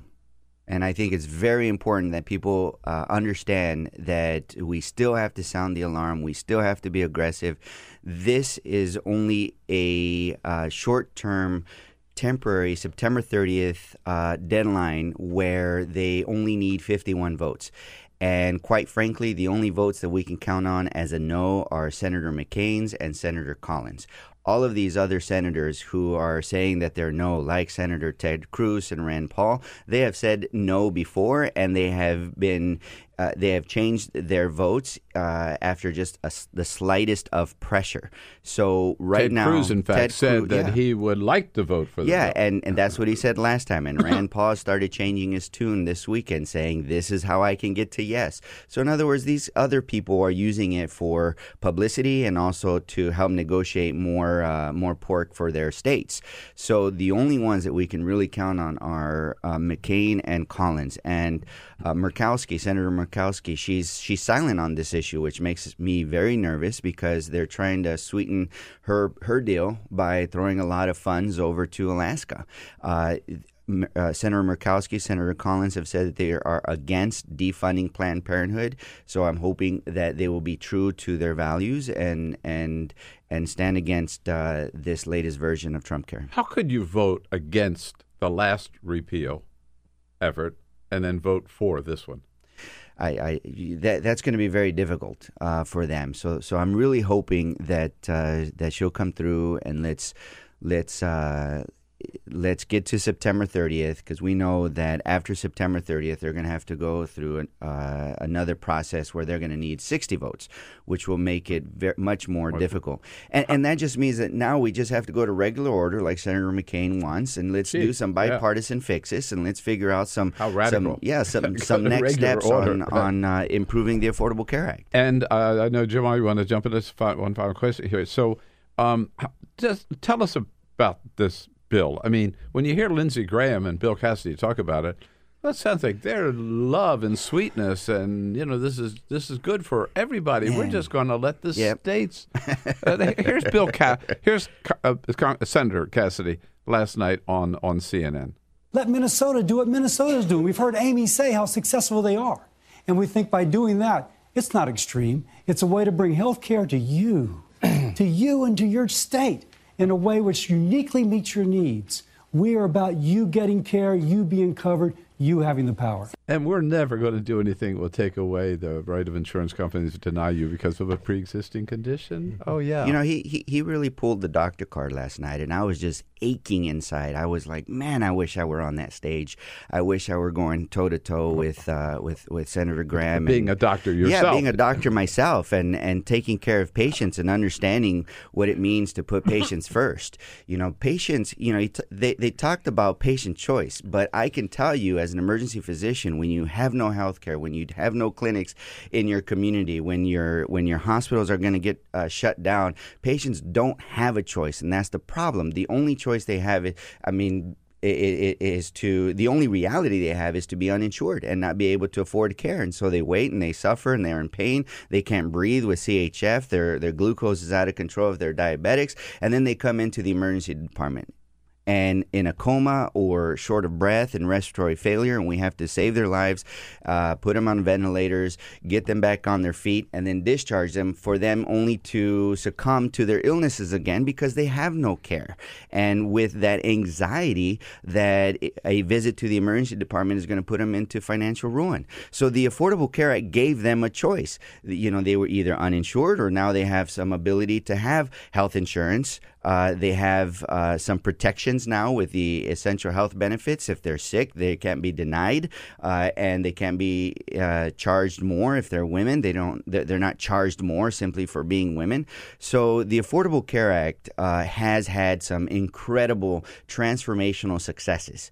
Every time that Republicans say that it has failed, we need to we need to call them out on it and say 20 million more people having health insurance is not a failure.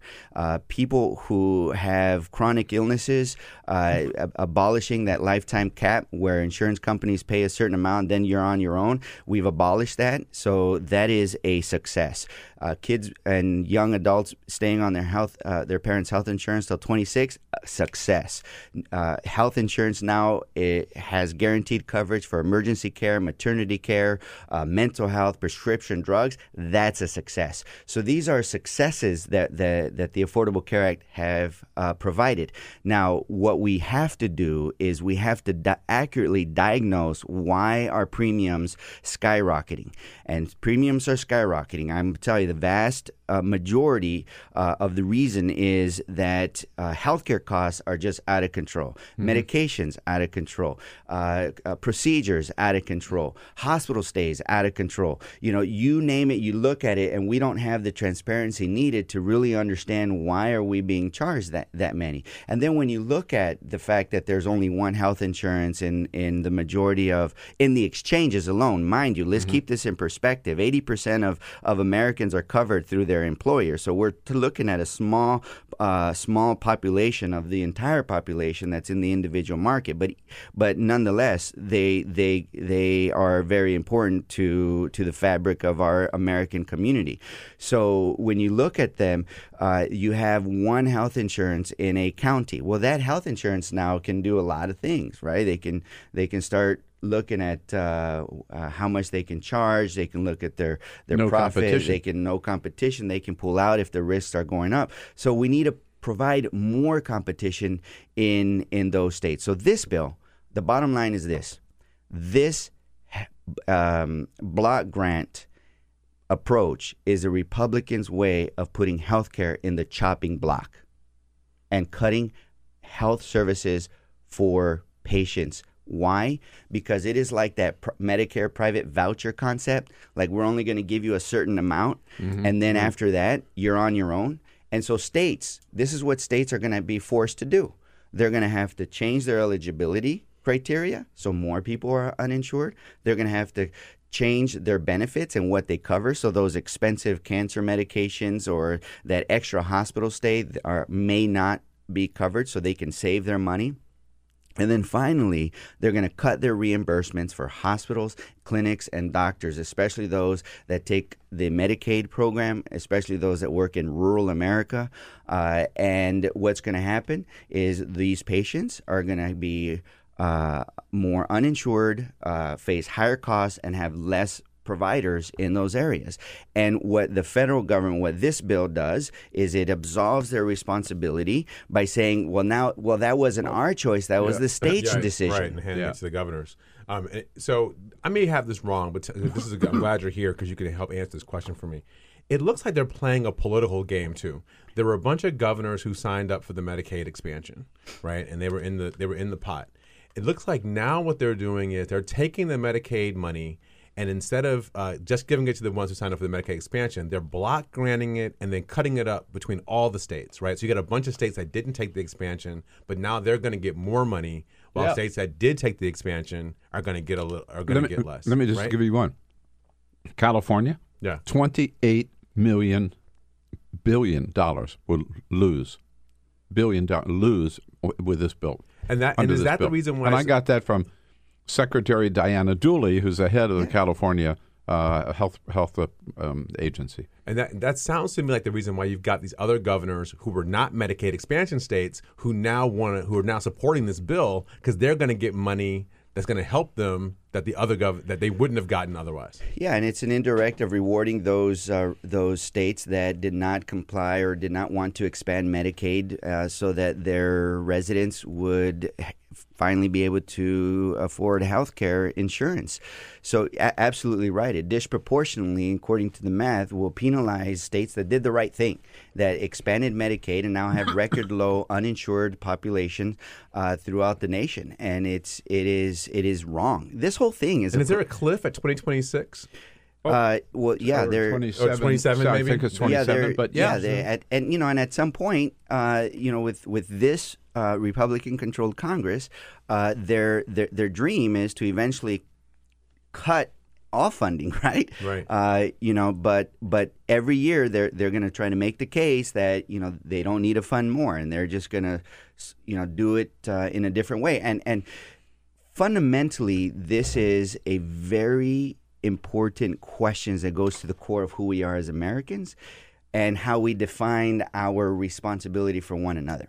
So the Republican model is a free market, let consumers decide, uh, or or I should say, uh, you, you you set a price, the the set price where you have the supply demand, and and if you can't afford that price, then you know so be it, right? So they view healthcare as a commodity, where only those that can afford healthcare are privileged to to get the care when they're ill or they're sick or or when they're broken.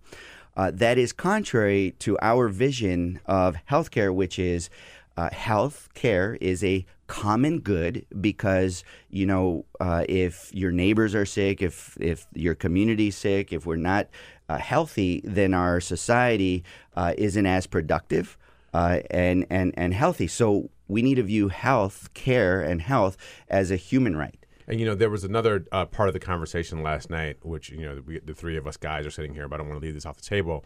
Where they talked about Planned Parenthood, and there was a woman who got up and talked about how Planned Parenthood helped to uh, help to save her health so that she could continue to have kids. And so Bill Cassidy started making some ridiculous argument, and you could see the woman shaking her head because the story, the way he was laying it out, was not her story. So what happens when they cut Planned Parenthood off? You know, I worked with Planned Parenthood before I ran for Congress, and because uh, I went into trailer parks where I grew up uh, as a farm worker kid, where there are no doctors, and and I'm talking about the most underserved area in the state of California in that region, and we're trying to figure out how can we increase access, how can we increase access to health care, to basic public health, to and to education, uh, health education, and the the people that were with me from different clinics, uh, community clinics, FQHCs, but Planned Parenthood was there with their health promoters. So what will happen is that you won't get vital services like health prevention, uh, cervical cancer screening, like uh, breast cancer exams, like basic uh, primary care services in the in the hardest to reach areas of our nation, uh, and you won't get the health education that patients need to make wise choices, to plan their families, to prevent teen pregnancy, to make sure that that uh, that that they have the service. And this is for men too. You know, men men get prostate exams. Men men can get care at Planned Parenthood uh, services. So this is now taking another vital piece of the puzzle in our most underserved areas throughout our nation and taking that away. And there is not enough FQHCs. There's not enough community health services. There's not enough OBGYNs. There's not enough family physicians. There's not enough internists to supplant that once you once you remove Yeah. Planned Parenthood. Right.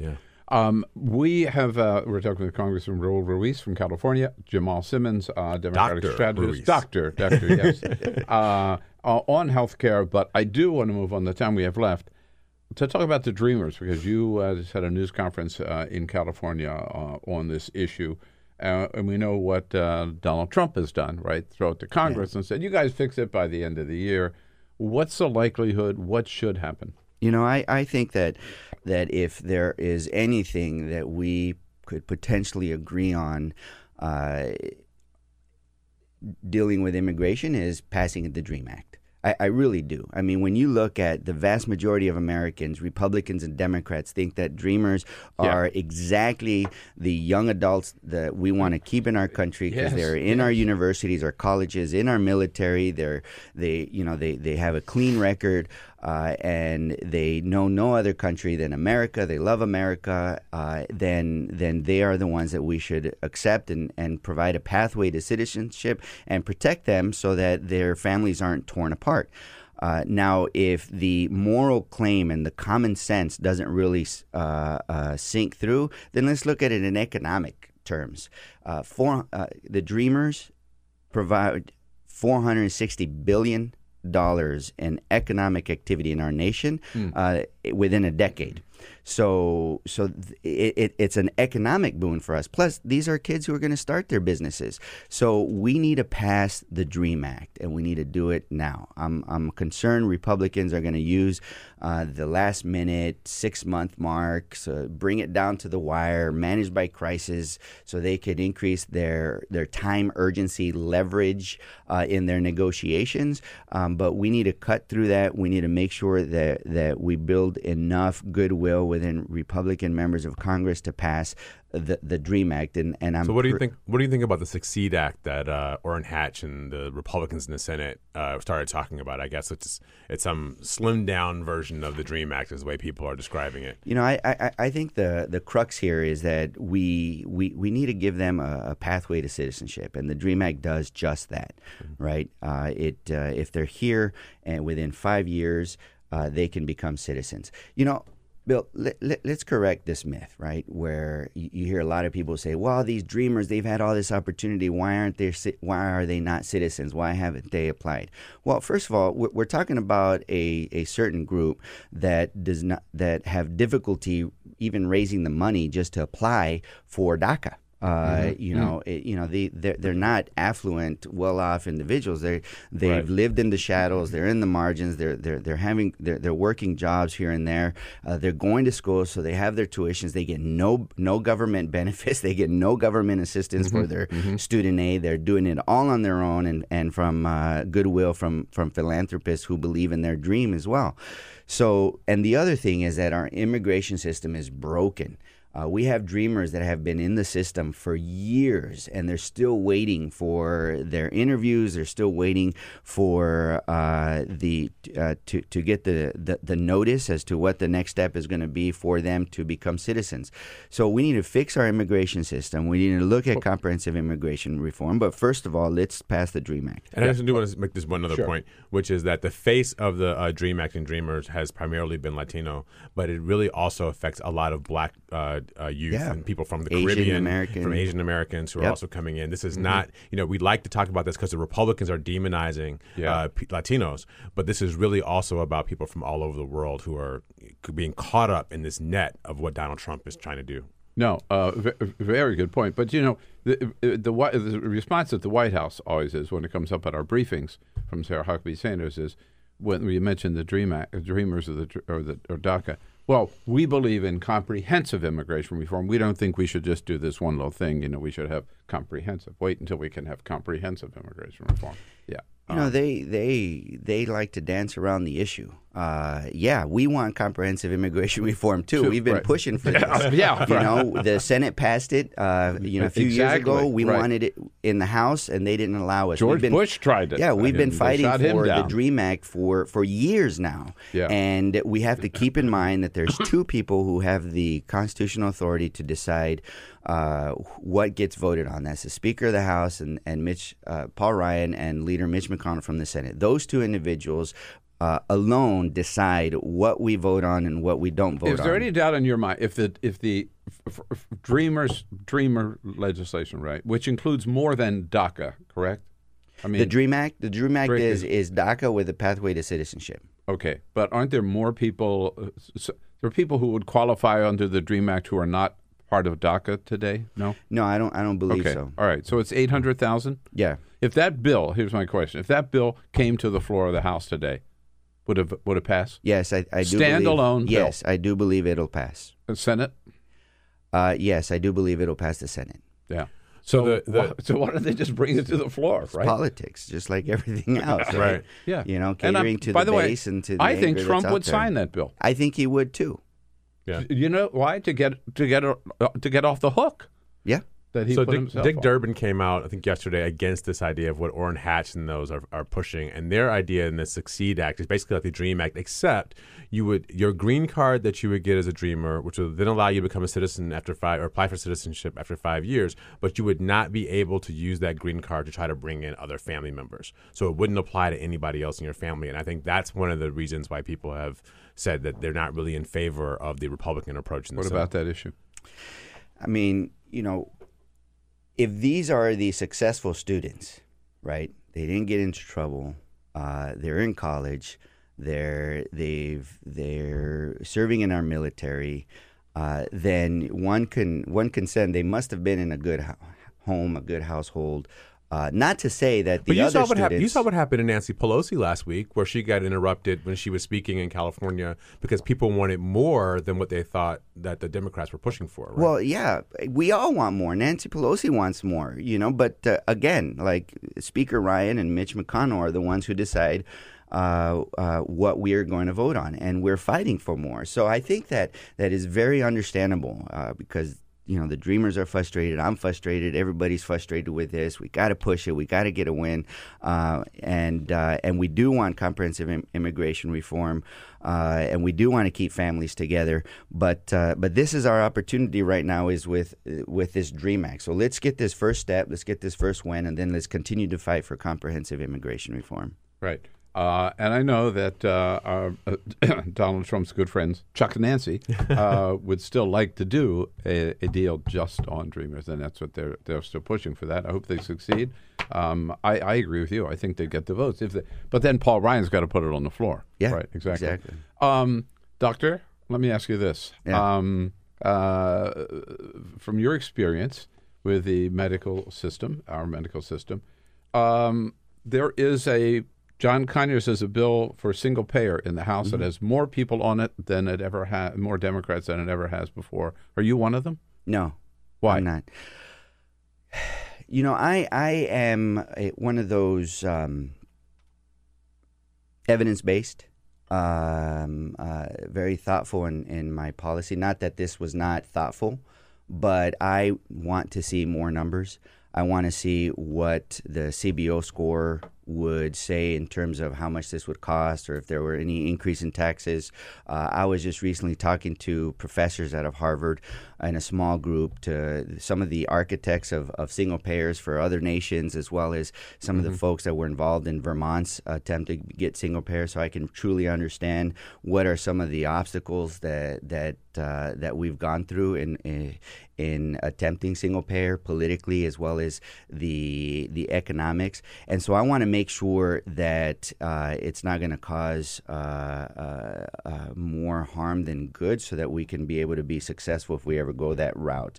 Now, having said that, Bill, uh, I am adamantly uh, a believer in health as a human right, and I don't, and I think that we need universal care, not universal access, because we know how insurance companies kind Mhm. of, you know, play with their different funding mechanisms. So eventually, you're going to be priced out if deductibles go up, premiums low, etc. Uh, and so, so we need universal care. And if we have the means to take care of a, a patient, then we should do it. And, and there's a lot of different ways to get there. Single Right. payer is one of those. Uh, Medicare for all is perhaps one of those. Uh, I think we should look at the, our different options. I think that we should consider uh, definitely the public option. We need to consider expanding Medicare for all. Mhm. Uh, once once the American public start realizing, hey, this isn't like Russia socialism or communism where they're going to dictate to us what we want. This is actually increasing options. Then we have a better chance of getting to to, to universal care. All right, Congressman, you got your work cut out for you in healthcare and in uh, the with the Dreamers, among a lot of other issues. Thanks so much for who you are and for coming in today and all Thanks, the good Bill. work you're doing. Thanks. Uh, always good to see you again, Jamal. Keep up the good fight, my friend. Thank you. I'll be back. All right, you guys have a great day. We'll see you tomorrow right here on the Bill Press is Show. the Bill Press Show.